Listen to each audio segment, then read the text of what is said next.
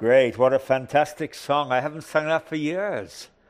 I learned that way back in the 1960s when I was young. and uh, I remember when we first sang that in Earl's Court in London, which was a big arena, seated about 30,000 people.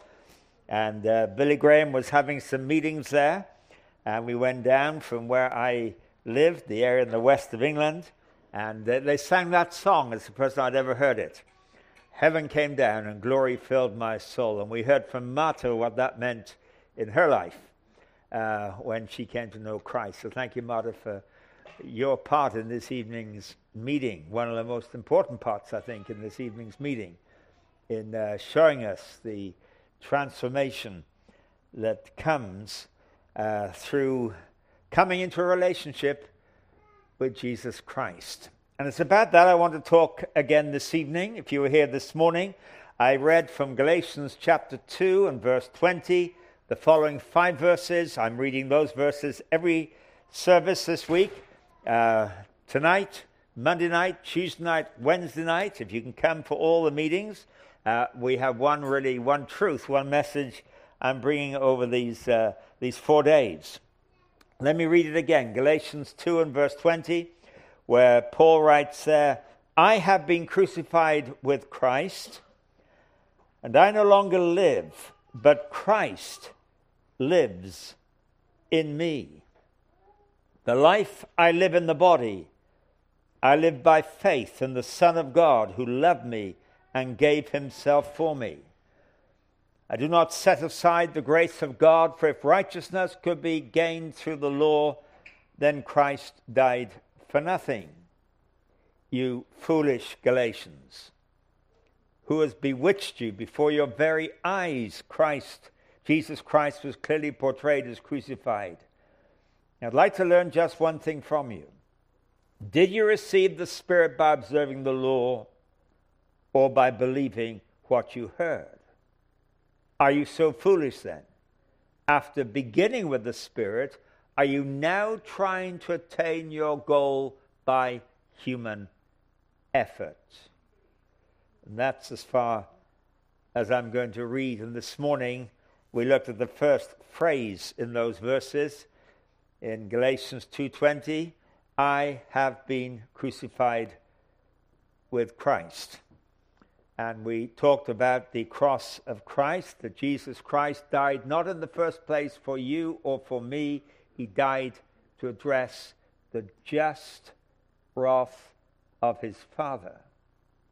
And we talked about why that is such a liberating thing. You see, we don't demand death for sin. We'd be very happy to be forgiven simply as long as you are repentant and you confess it, then God will forgive. You don't need a cross for that. But the cross was Jesus Christ addressing the judgment of God. The soul that sins shall die. And in the cross, God's justice was satisfied. And on the basis of that, we are justified. And we explained that justified is not the same thing as being forgiven. Justified is a legal term, it means justice has been satisfied. And uh, I get an illustration from uh, Scotland, capital punishment when it took place in Scotland up until 1963. They declared that the person who had been hanged had been justified. That was the public notice they put on the prison wall. Didn't mean he'd been forgiven, but it meant the case was over. The judge had gone home now. The lawyers working on other cases. The cops were back on the streets. It's over nothing more to face in this particular crime. He's justified by having satisfied all the requirements of the law. And in the same way, we are justified, which is why when we confess our sin, we don't appeal to God's mercy for our forgiveness, we appeal to his justice. If, you confess, if we confess our sins, John wrote in 1 John 1 9, he is faithful and just and will forgive us our sins and cleanse us from all unrighteousness. So that's what we talked about this morning, and it's very, very important to understand that. That is the threshold of the Christian life. That's the beginning, and we have to appropriate it ourselves. It's no good just saying, Well, I believe it happened. We say, Lord, thank you that it happened for me. I have been crucified with Christ. In the reckoning of God, I am in Christ. Thank you. And we appropriate his forgiveness. Thank you for your cleansing. Please forgive me, cleanse me, and make me whole. But of course, that in itself isn't the gospel. That brings us into the gospel, but it's not about being justified and forgiven and then sort of uh, gathered together in bundles. You know, you bundle up these forgiven Christians and you keep them together in, in, in, what we call churches, and you get sprinkled every once in a while with some kind of spiritual disinfectant, so that one day we'll be respectable to get into heaven when we die. That's not what it is. And I want to talk about the second phrase in that verse this morning, this evening. I have been crucified with Christ, and I no longer live, but Christ lives in me. This is what the gospel is about.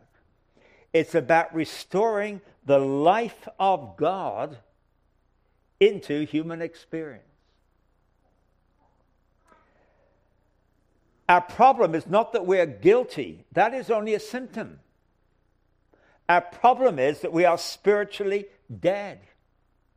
And spiritually dead people don't just need forgiving, they need resurrection, bringing back to life. And on the basis of being forgiven, on the basis of being justified, we are then, in the language of Jesus, various words, born again of the Spirit is one phrase. Receiving new life. Being made regenerate. Regeneration is the restoring of life. Jesus said in John 10, verse 10, I have come that you might have life. And Martha said to us that the day her life changed was the day that Christ came to live in her heart. Isn't that what you said? That was the day that life changed. What happened that day? Did she believe something new? Well, maybe, because you have to understand and believe this, but what happened was that Christ came to live in her. And when Christ came to live in her, he created new appetites, new resources, new desires, new power.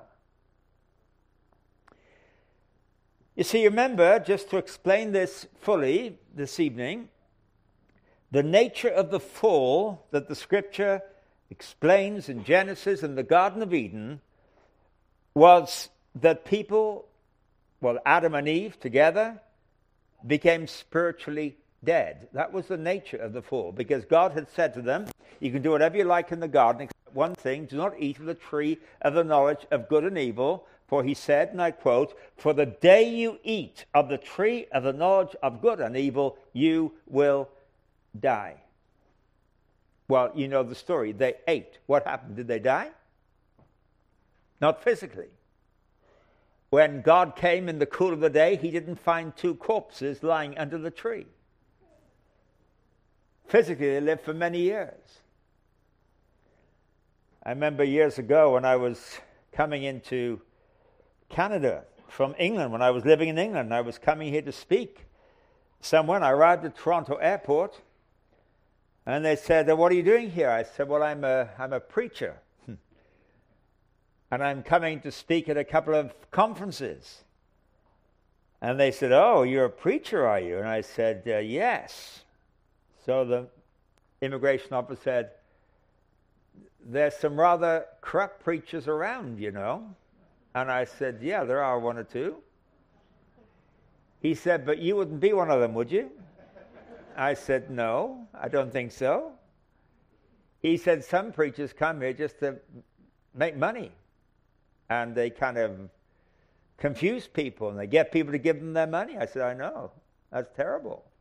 He said, You don't do that. No. He said, uh, Some preachers don't know their Bibles very well. I said, Oh, perhaps not. He said, Some don't even know how, how old Adam was when he died. I said, uh, I don't know if they do or not. He said, But you know, don't you? I said, uh, Yes, I do. He said, How old was Adam when he died? I said, He was 930. He said, You're genuine. And he stamped my passport.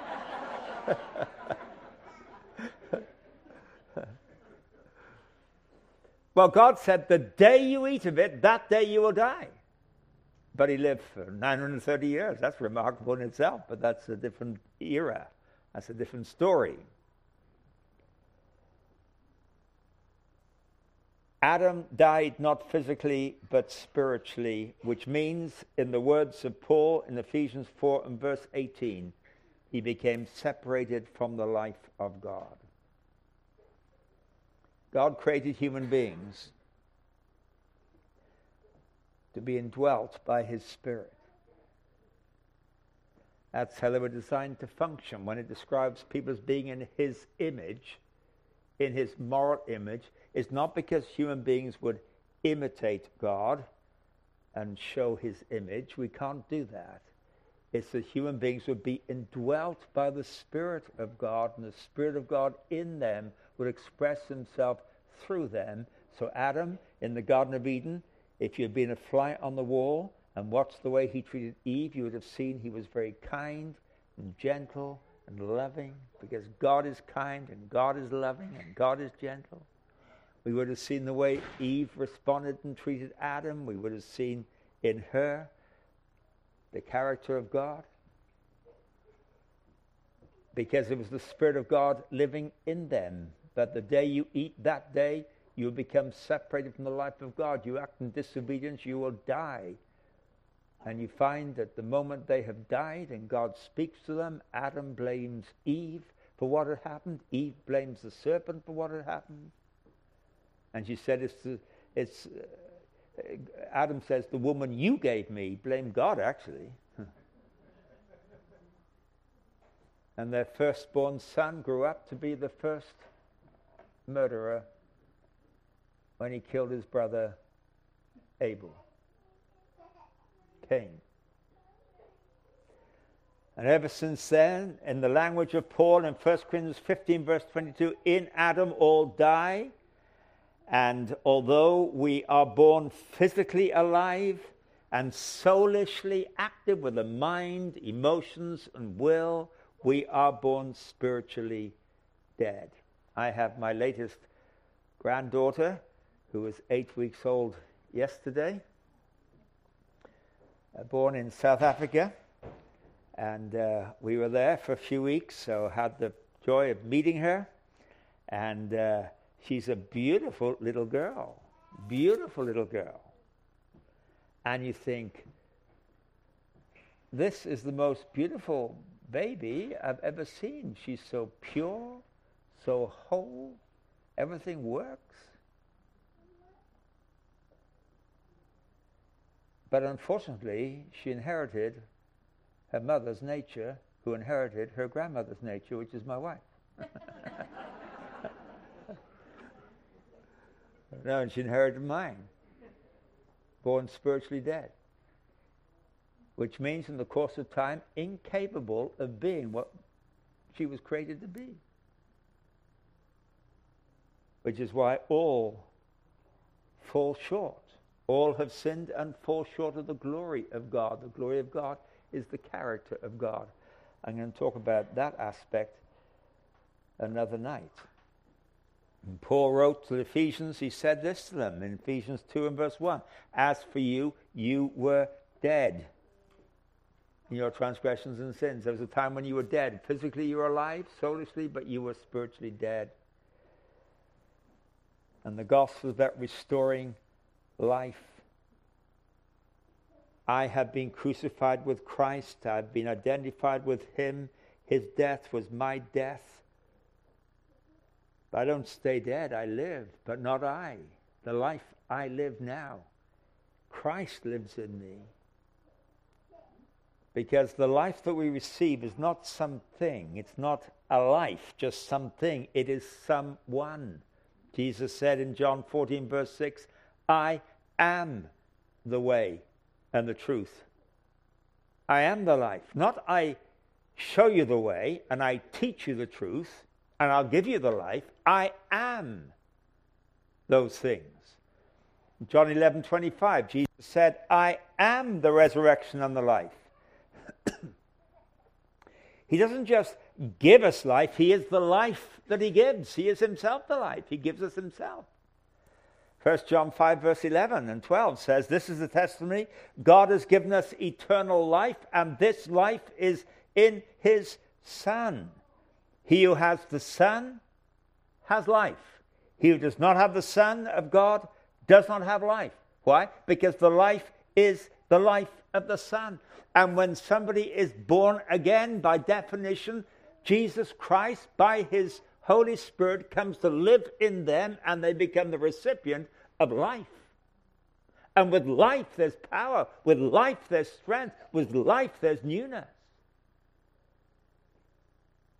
I didn't know this when I first became a Christian.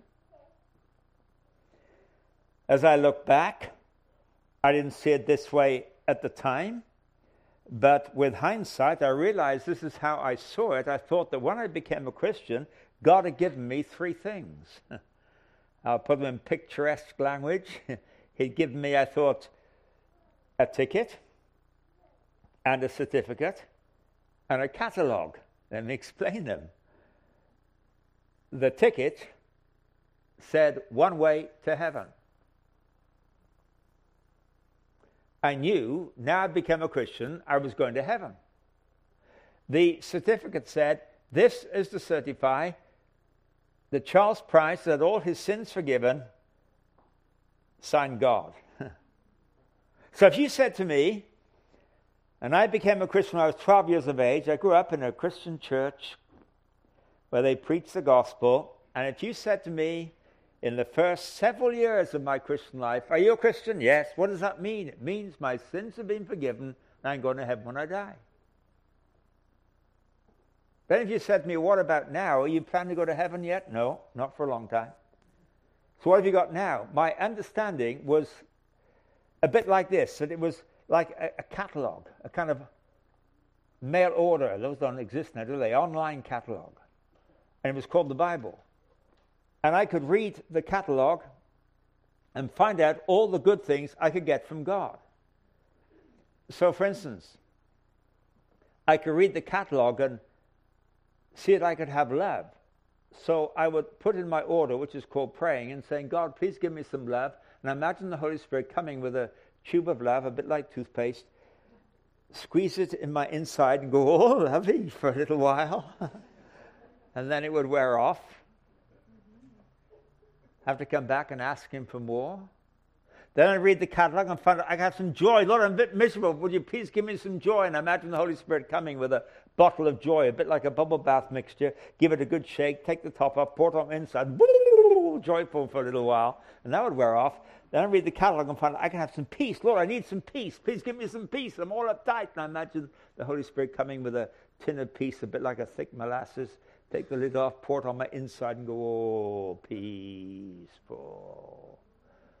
And that would wear off. I'd read my catalog and my Bible, discover I can have power. Lord, please give me some power. I'm going to give my testimony at the youth meeting on Friday night at about 7.45. Could I have some power about 7.40, please? and I imagine the Holy Spirit sending a stick of power, uh, like a stick of dynamite, and lighting the blue fuse tossing it into my life and standing back, and poof, and there's power. And that would wear off. And my Christian life was always wearing off, wearing off, wearing off, wearing off. And one day, I made a discovery that changed my life. When I became a Christian, God had only one thing to give me, and that was Himself. That God Himself had come to live in me and coming to live in me. As Paul wrote in Philippians chapter 2, God works in you to will and to act according to his good pleasure. That is, he now works in you with the right desires, the right appetites, a hunger and a thirst for what is right, and also the enabling. Now it has to work through our broken bodies and histories and lives and all those things which mess us up. And that's a lifetime process. But there's new energy, there's new power. That's why Paul wrote in 2 Corinthians 13 and verse 5. It's a great verse to look at sometimes. 2 Corinthians 13 verse 5, Paul said to the Corinthians, Examine yourselves to see whether you are in the faith. Test yourselves. What do you think he says next? Examine yourself, test yourselves. Do you not realize that Jesus Christ is in you? Unless you fail the test. Is Jesus Christ in you? Let me ask you that tonight. Is Jesus Christ in you? Paul came to the city of Ephesus in the book of Acts on his second missionary journey.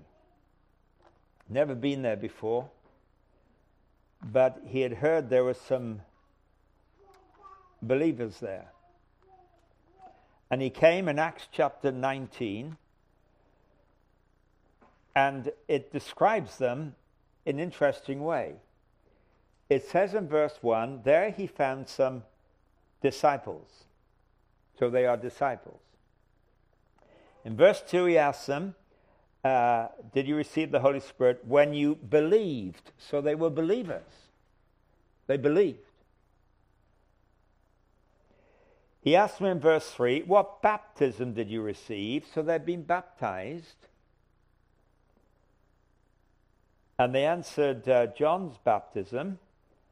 And Paul said John's baptism was a baptism of repentance. So you were repentant. So Paul discovers this group of small group of people. They were disciples, they were believers, they were baptized, and they were repentant. But something was missing. And Paul is troubled.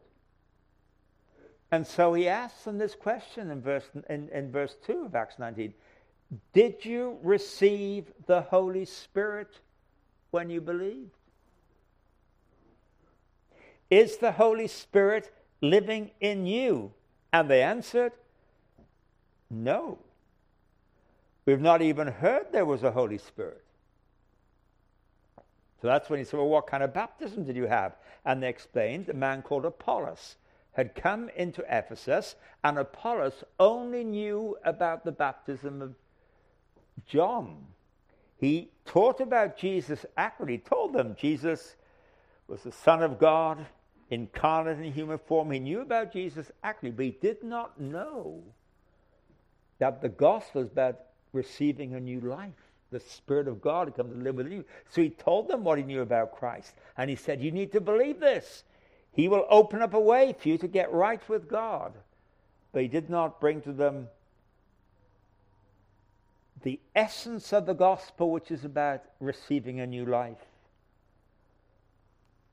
And so they said, No, not even there is a Holy Spirit. So Paul explained to them, and the Holy Spirit came upon them and came to live within them. And they became transformed people. And this is the most que- vital question of all, the most vital issue of all, because Paul also writes in Romans 8 and verse 9 if anyone does not have the Spirit of Christ, he does not belong to Christ. He may have his theology, his doctrine, his beliefs. He may have been baptized. He may have been involved in the church. If he doesn't have the Spirit of Christ, he does not belong to Christ. And John wrote in 1 John 3:24, this is how we know that he lives in us. We know it by the Spirit he gave us. We know it because the Spirit of God is doing something in our lives. And Martha has shared with us tonight that uh, with all the attempts to try and break these uh, addictions, which are impossible to break humanly, she discovered when Christ came into her life, that changed her life. Not to make everything right, it's a process because we live in a broken world with a broken life and broken bodies, and the flesh, the old nature, fights against the spirit. That's another issue. But she's here tonight. Many of you are here tonight because you know you are changed by the indwelling of the Spirit of God. Some years ago, I was contacted by two men from Northern Ireland who asked they can come and see me. I was living then in the northwest of England. And they said, We're coming across to England, we're coming over to Scotland, then driving down to England.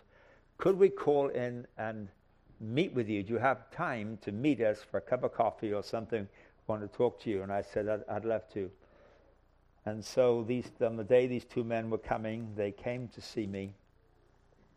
One was the principal of a high school in the town in Northern Ireland where he lived. The other was a, a businessman. And they said, uh, We are members of a church in our town. It's a good sized church. There's uh, about 350 people who attend every Sunday. We're Presbyterian, which is the strong church in Northern Ireland. But most people are there because it's tradition for them. And uh, most of our people do not have a personal relationship with Christ. They're there every week. Not even sure our minister has a personal relationship with Christ. But there's a group of us in the church, and we have a, a real desire to see God do a work in this church. And we went to our minister and we said, uh, could we have an intermission in the church? That is, some meetings just for those who are in the church, not for those outside, to explain what does it mean to really have a relationship with Christ. And he said, Well, we got lots of people. What do we do? Why do we need to do this? They come every Sunday and say, Yes, but we don't believe many of us have a real relationship with Christ. He said, Well, if you want to try and do something like that, okay, go ahead. But you probably won't get anybody who can come and do that. They said to me, Would you come and speak in the church for an intermission like this? So I sensed it was the right thing. I said, I'll come. They said, Would you come for two weeks? And we'll start on the first Sunday We'll go through to the Sunday two weeks later. That'll be 15 days. We'll give you Saturday off. But we want you to speak Sunday morning, Sunday night, every night to Friday. Take Saturday off. Sunday morning, Sunday night, every night to Friday. Take Saturday off. And then we have a final Sunday. I said, Sure, I'll come. Will the people come, though? It said, We don't know. They'll come at the beginning, but we're not sure if they'll keep coming. But we feel in our hearts we should have a mission for 15 days, two weeks. So I went. I thought hard about what I would talk about, how I'd present the gospel. But the first few days, everybody was there. I mean, the church was full. People came in the evenings as well. And everybody seemed to be almost, how, how do I put it? It almost felt dead. People listened. Most of them didn't have Bibles with them, so they couldn't check that what I was saying was true. so it was a dangerous thing.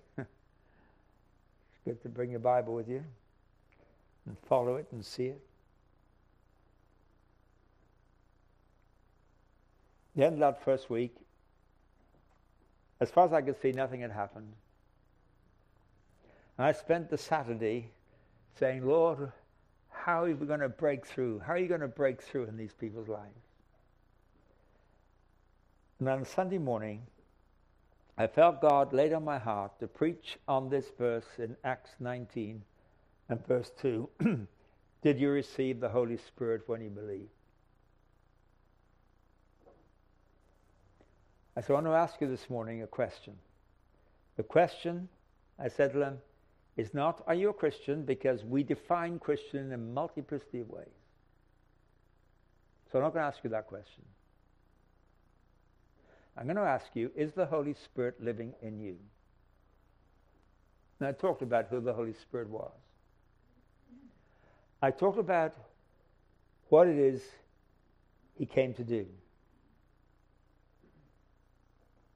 And that morning, for the first time, we're now in the eighth day, somebody came to Christ. I was so excited. I went back to where I was staying, and I was going to speak on something else that evening. I felt the Lord lay on my heart, speak on the same text. So I spoke that night again. Did you receive the Holy Spirit when you believed? And it was all about an evidence that the Holy Spirit's in you. There is a desire to know Christ, was the evidence I, I, I gave them. Because Jesus said about the Holy Spirit, He will testify about me. He will take what is mine and make it known to you. He said, He will remind you of everything I have said to you. These are quotations from what Jesus said about the Holy Spirit. Paul said, No one can say Jesus Lord except by the Holy Spirit. He reveals Christ to us. I says, How real is Jesus Christ in your life? That's the first mark of the Holy Spirit living within you. And that night, several people came to Christ. So the next night, Monday night, I preached on the same verse. Did you receive the Holy Spirit? Here's another evidence. There's a desire to be like Christ because the fruit of the Spirit is love, joy, peace, patience, kindness, goodness, gentleness, self-control. You can reduce that to one word, character, and you can be more specific, the character of Christ. Is the character of Christ being born in you? The way you as husbands treat your wife, the way as wives you respond to your husbands, the way as parents you handle your kids, the way you talk to the neighbors next door, the way you talk about the neighbors and that thing, is the fruit of the Spirit, is Jesus Christ's character in you? And that night, others came to Christ. The next night, I preached on the same verse. I, this night, the evidence is a desire to serve Christ. Jesus said, If anyone thirsty, let him come to me and drink. And out of his heart will flow rivers of living water. And then John adds, by this he meant the Spirit. The Spirit's going to flow through you and give you an involvement in the lives of other people. And I preached on that verse for that whole second week. And God did a marvelous work in that church. Several elders were converted. Hmm. Several elders the main youth leader was converted that week. Sunday school workers were converted. Last, they got something to teach the kids now. They've come to know Christ. On the last night, there was a high pulpit. It was a, it was a church with a balcony around the, the, the uh, uh, sort of U-shaped, horseshoe-shaped, and a congregation down below and in the balcony. And, and there was a, a, a, an organ right in front of the pulpit. That's the way they built them in Ireland back in the old days. And it's still there. And the organist was playing. We had a final hymn, and suddenly the organ stopped, and his arms went down onto the keyboard, went big noise, and his head dropped, and I thought he'd had a heart attack. But he was weeping. And he came to Christ in front of everybody. That was some years ago now. I haven't told that story for years, but I was in England in July this year. I was speaking to me. I told that story I've just told you.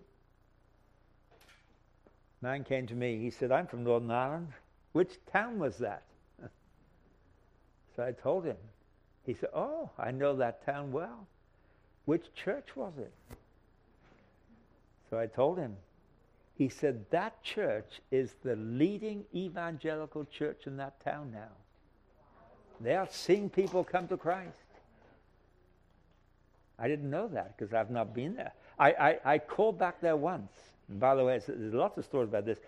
The, the, the minister's wife, that church, I went to have lunch in their home towards the end of the second week.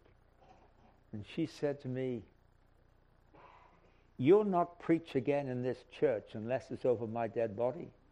That's what the minister's wife said to me. I said, Well, be careful what you say. no, really, that she did. She was angry. And the minister took me for coffee after lunch. He didn't want to talk to me at home, so let's go and have some coffee. He said, You know, I was converted in a street meeting in Belfast. My life was changed. I went to study theology at Queen's University in Belfast, which is where the main Presbyterian training place is. He said, and they knocked all the life out of me, and I came out of it spiritually dead. He said, Thank you for coming, but I don't know how to follow this up now. I said, Just go back to teach the Word of God and preach the Scriptures and lead people to Christ. And I called there about six months later. I was speaking at another conference in Northern Ireland that finished on Sunday afternoon, and I couldn't get away till Monday morning, so I went down to this town. I went into the church, came in, they didn't know I was coming, and sat up in the balcony, and, and I came a bit late, and the minister was in the pulpit, and he saw me in the balcony. He said, I see that, that Charles Price is here tonight. He said, this church changed when we had that mission six months, what it was, eight months before. That's the last time I was there. Last time I had contact with them, actually, until I heard this in July this year, this church. Well, why? They, they've been there for donkey's years. But there were people in the church who had never received the Holy Spirit of God into their lives. There are people in churches all over Canada like that too. I had the great privilege of serving the People's Church in Toronto, 15 years. Good church in the center of Toronto, not in the center, but in, uh, it has a huge outreach. But there were people who've been around for years who come and say, you know, I've never known life. I've been born again. That may be true of you tonight. Maybe God has brought you here tonight because you need to be born again. To know that because Jesus Christ died and satisfied the judgment of God, you can be justified, I'm crucified with Christ, but no more than that. I might now receive his life. Remember what Romans 5.10 says? It's a great verse. It says, uh, for if when we were God's enemies, we were reconciled to him through the death of his son, that's what we talked about this morning, how much more, having been reconciled, shall we be saved through his life? We've been reconciled to God by the death of his son, justified. That is wonderful, but much more than that, he says. That just clears the decks. That just clears the ground so that now, much more than that, having been reconciled, will be saved by his life indwelling us, his life coming to impart to us strength and power and ability that we never had before. D.L. Moody was a famous evangelist in the 19th century. And apparently, he used to use uh, this illustration I'm going to steal from him. and he won't mind because he's been dead for more than 100 years now. but he apparently would, would hold up a glove. I don't have a glove with me tonight. But he'd hold up a glove and say, This glove was created in the image of a hand. You recognize the features of a hand. It's got four fingers and a thumb and a palm and a wrist. You recognize this glove is in the image of a hand. And he would say, in the same way, you are made in the image of God. Things about you designed to show what God is like. So he'd say, I want to demonstrate to you how this glove can behave like the hand it was made in the image of. So he put the glove down on the desk and he'd put something, a book or his Bible, something over on the other side. And he would say, Glove, you're made in the image of a hand. I want you to behave like a hand. Would you pick up that book? And of course, nothing would happen. So Moody would say, Glove, I'm speaking to you. You are made in the image of a hand. Act like a hand. Pick up the book. And nothing would happen. He'd say, Glove, pick it up. He'd turn to his, he had a musician called uh, Sankey, Ira Sankey. He'd say, play some soft music, would you? And we'll see if we can coax the hand, the glove into behaving like a hand. He'd go, pick it up. Eventually, Moody apparently would play that out for a few minutes. He'd pick it up and say, This glove is a dove. How is this glove ever going to pick up that book? There's only one way. He would slide his hand into the glove. Now the hand is in the glove. He'd say, I want that glove to pick up the book. Reach over and pick it up. What's happened? Does the glove learn a new trick? As the glove said, All right, I'll do it. No, the glove has been inhabited by a new power. And all the power of the hand becomes the power of the glove. And Moody would say, You were made in the image of God, but you can't live the way you know you need to live and want to live. That's why we live with such a sense of frustration and failure. The only way you can be what you're created to be is if the Spirit of God comes to live within you. Like the hand in the glove. Now, that's a, a good illustration and a bad illustration. It's a good illustration in that it presents the principle it's no longer I who live, but Christ who lives in me. Paul's other verse, Philippians 2 uh, 12, it is God who works in you to will and act according to his purpose. Good illustration. In that sense, it's a bad illustration because we are not passive material like that. We don't just sit back passively and the Spirit of God comes to live within us and suddenly, you know, we do things beyond our control. No, and we may talk a bit more of this later in the week, of course. We, we, are, we are called workers together with God. And, and I love that verse in Colossians 1, which says that we proclaim him, admonishing and teaching everyone with all wisdom, that we may present everyone perfect in Christ. Now, Paul's saying that that's what my ministry is, my mission is, Colossians 1.28. But then he says, to this end, I labor, struggling with all his energy, which so powerfully works in me. He says, I labor. The labor is mine. But the energy, it's with his energy, which so powerfully works in me.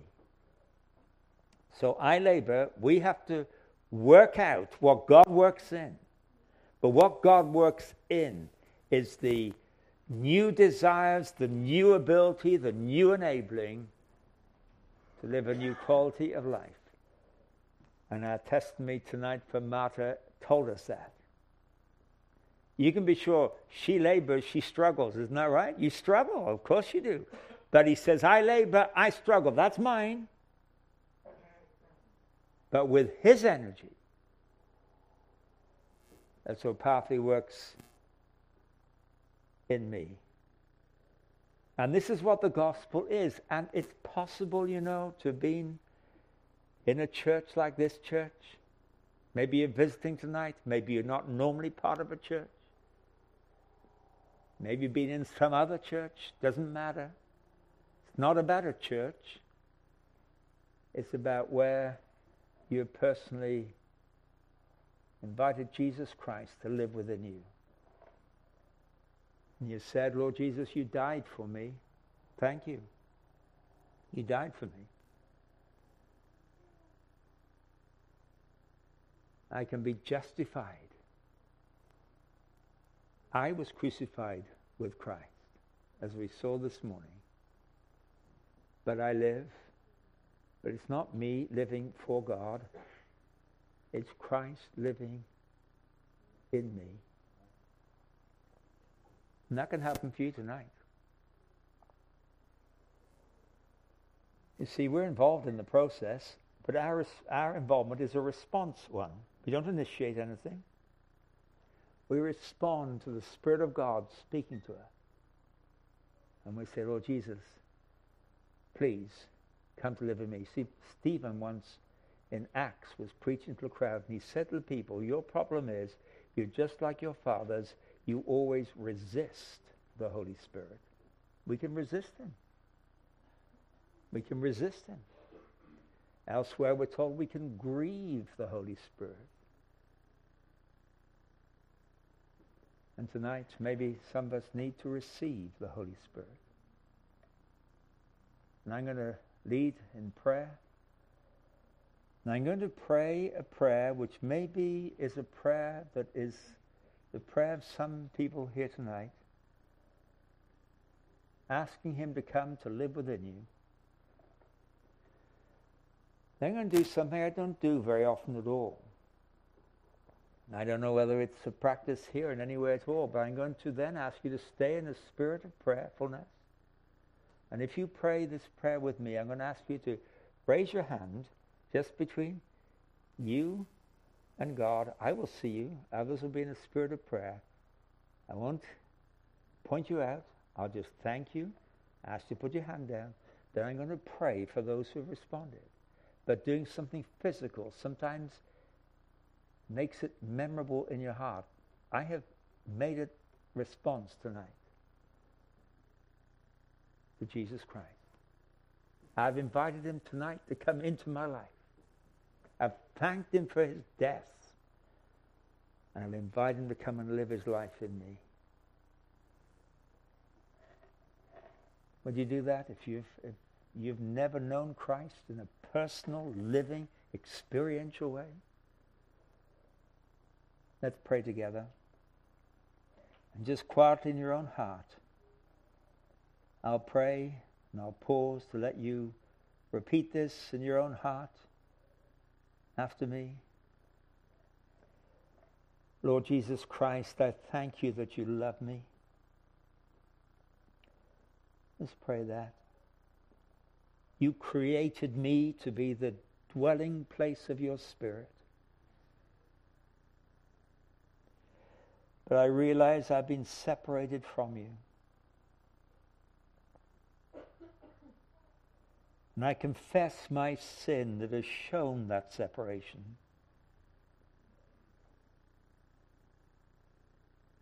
Thank you, you died that I might be forgiven and justified.